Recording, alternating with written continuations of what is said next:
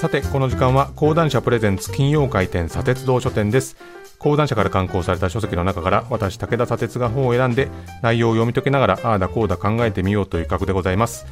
今週は講談社学術文庫から刊行されている若林正弘さんの台湾の歴史を紹介していきます。まず若林さんのプロフィールから紹介します。1949年長野県生まれ東京大学教養学部卒業。東京大学大学院総合文化研究科教授早稲田大学政治経済学術院教授等を経て現在早稲田大学の名誉教授です。主な著書に造法版台湾抗日運動史研究小渓谷と李登輝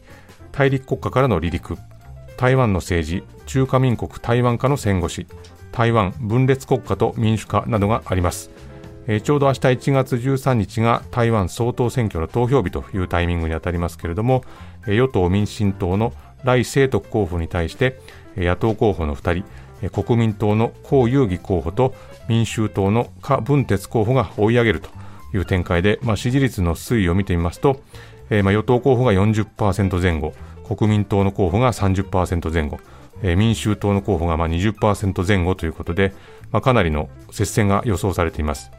まあ、主に問われているのが、まあ、中国との距離感ということで、与党の民進党はですね、まあ、台湾は中国に隷属するのではなくて、まあ、現状の距離感を保ちたいと。でもそのためには、まあ、防衛力をしっかりと強化しなくちゃいけないという立場で、国民党は中国と台湾は一つの中国であるという考えのもと、まあ、中国と対話をしながら、えー、台湾の安全を確保するという立場で、中国共産党も国民党を支持をしていると。まあ、民衆党は中道路線としながらも、まあ、中国との対話を目指すという立場なんですね。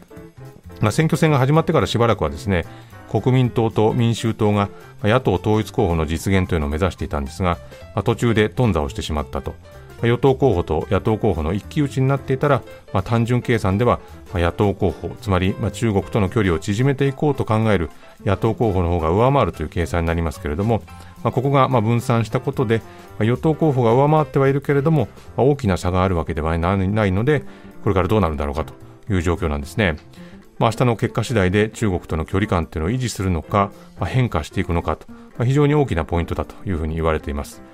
で今回の本もタイトルもズバリ台湾の歴史ですけれども、まあ、訪れやすい観光地として日本人にもずっと人気の場所で、まあ、僕も何度も好きで行ってきましたけれども、まあ、その歴史を問われた時にですね、まあ、複雑だとは知ってるけど実はその複雑性についてあまり知らないっていうことになる人が多いというのもね事実ではないかと思うんですが、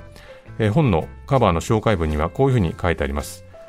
はるか昔から多様な原住民族が生きてきた島は17世紀に大きな転機を迎えた。オランダ東インド会社と帝成功の構想清朝の200年に及ぶ統治と日本の植民地支配そしてやってきた蒋介石の中華民国。多重族群社会で台湾人のアイデンティティは育まれた。得意な非承認国家にして奇跡の経済発展と民主化を遂げた台湾はどこへ向かうのかというふうに書いてあります、まあ、台湾そして周辺諸国の問題というのを振り返る上でも、まあ、そして今回の選挙を読み解く上でも台湾の歴史というのをしっかりと学ぶということができるこの本はですね、まあ、いくつもの補助線を引っ張ってくれるなというふうに思います。で、台湾はですね、気圧の谷間であるっていう言い方が何度も出てくるんですね。それはどういうことかというと、東アジアの歴史というのは、海のアジアと陸のアジアが相互に影響を与え合って成長してきたっていうんですね。まあ、海のアジアっていうのは、外に開かれたアジア、まあ、交易のネットワークで結ばれた資本主義的なアジアのことだと。で、陸のアジアというのは、内に向いたアジア。共振と農民のアジア、まあ、共振というのは中国の地方社会で社会的文化的地位を有する人のことですが、そして農本主義、農本主義的アジアだというんですね。まあ、農本主義っていうのは農業こそが社会、あるいは国の元であるっていう考え方のことで、この2つのアジアの境界というのが、まあ、気圧の谷間のように動いてきたというんですね。で、その上で台湾という場所は、この気圧の谷間が行ったり来たりしてきた歴史なんじゃないかというふうに書いてるんです。オランダ、中国、日本、まあ、そしてアメリカの影響というのが強く加わって政治的には激動に見舞われるけれども経済発展するための新しい刺激というのがどんどん加わるという、まあ、その危うさと力強さの変化というのを追いかけていくんですね。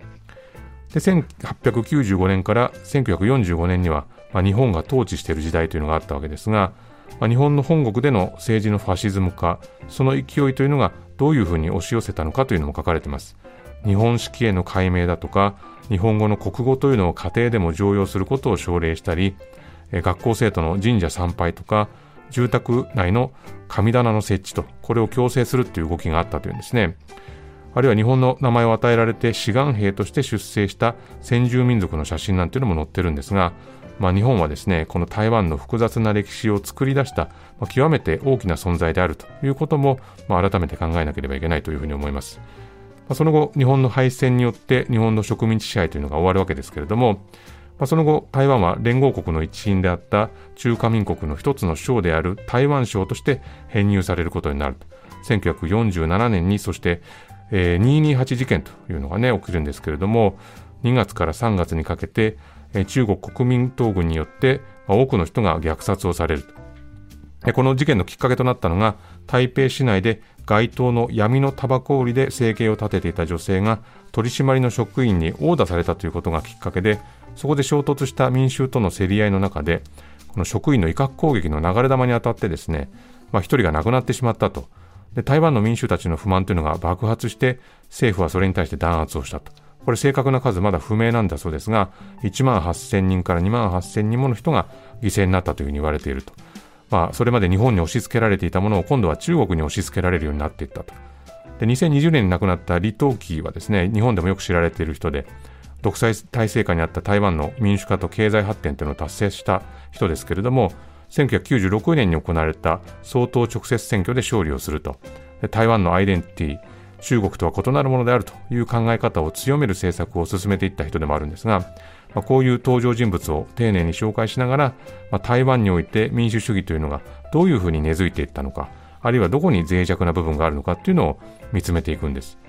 まあ、今回の文庫はですね、2001年に出た台湾変容し躊躇するアイデンティティという単行本を文庫化したものなんですが、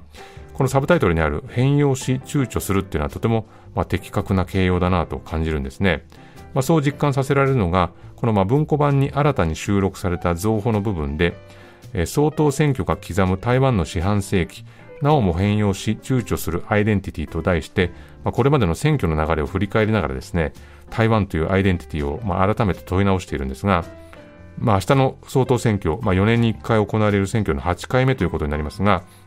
初回が先ほど紹介した1996年で、えー、国民党の李登輝が当選をしたと。で、その次から現在まで、民進党、民進党、国民党、国民党、民進党、民進党と、まあ、政権担う政党どんどん変わってくるんですね。で、現時点での総統が、まあ、ご存知蔡英文ということになります。これ注目すべきは高い投票率で、まあ、前回の投票率がですね、74.9%っていう高い数字出てるんですね。まあ、日本で2022年に行われた参議院選挙の投票率が52%なので、まあ、この数値の差っていうのは際立ちますね。でしかも台湾では戸籍地での投票というのが義務付けられているんで、選挙の前日とか選挙当日の朝というのは、もう有権者のもう大移動が発生するんだと。学生とか若者の多くは戸籍を故郷に置いたままなので、ハイウェイバスや新幹線などは、えー、大混雑になりますというふうに書いてありますんで、まあ、まさに選挙を明日に控えている今はですね、まあ、そんな状況が繰り広げられているのかもしれませんけれども、まあ、昨今よくあの台湾有事という言葉が聞こえてきて、まあ、確かにその可能性っていうのは冷静に問われなければなりませんけれども、まあ、例えば、まあ、日本国内の防衛力増強の理由にこう都合よく使われている感じというのもありますね。まあ、台湾がどういう歴史を持っていて、そして今、どのような判断を下そうとしているのか、まあ、それを見定めるのは、まあ、そう単純な話じゃないんだろうなというふうに思います。後書きで著者はこういうふうに書いてるんですね。目前の台湾の理解にはその来歴の理解台湾の短いが濃厚な歴史の理解が不可欠だというふうに書かれております、まあ、この本に書かれている台湾の歴史というのを照らしながらですね明日の選挙の結果そして政治の動きというのを考えてみてほしいなというふうに思っております、今週はこの辺りでございますこのコーナーはポッドキャストでも配信しております。そちらもぜひチェックしてみてください。以上金曜回転砂鉄道書店でした。